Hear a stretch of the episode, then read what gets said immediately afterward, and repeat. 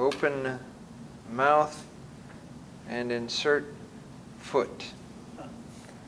That's how one priest described how he felt. As a young priest, he was standing behind the Pangari, and a young man came in leading a group of students into the church. And the young man very devotedly did the sign of the cross and venerated the icon, but he did it with his left hand. And the priest said to him, Young man, we do the cross with our right hand. And the young man held up a wooden right hand and kept walking. As he said in Greek, O cosmos δεν ήταν archeta μεγάλη να The world wasn't big enough to eat me. I was so embarrassed by saying that.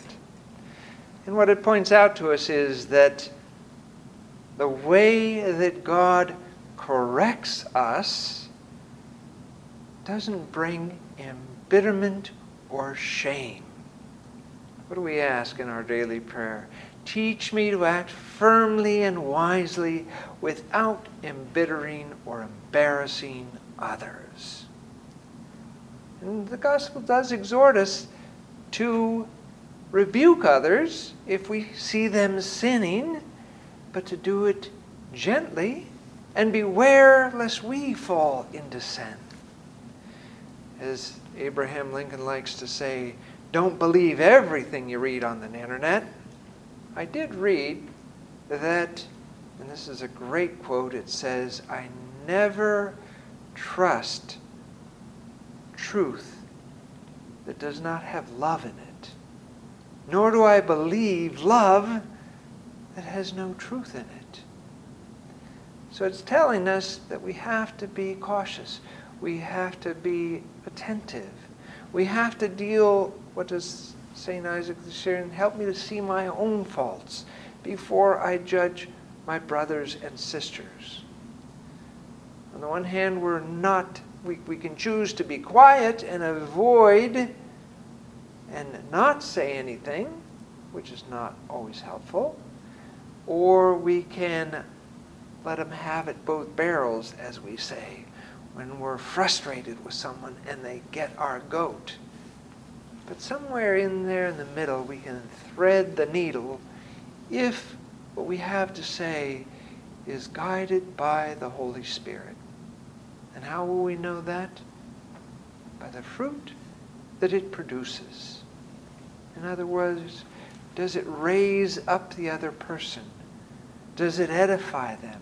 Does it make them want to be better?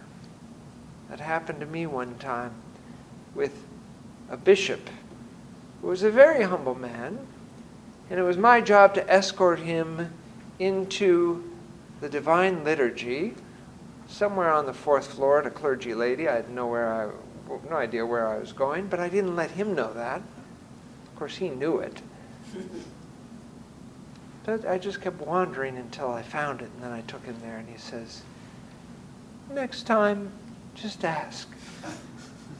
So I knew I didn't pull the wool over his eyes, but at the same time, his humility didn't crush me.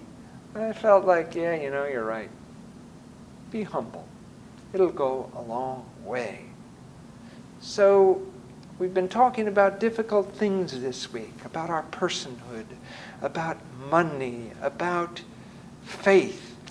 But this is also an aspect of our faith we have to wrestle with how to deal with the conflict in our life, how to deal with truth and love in balance and measure.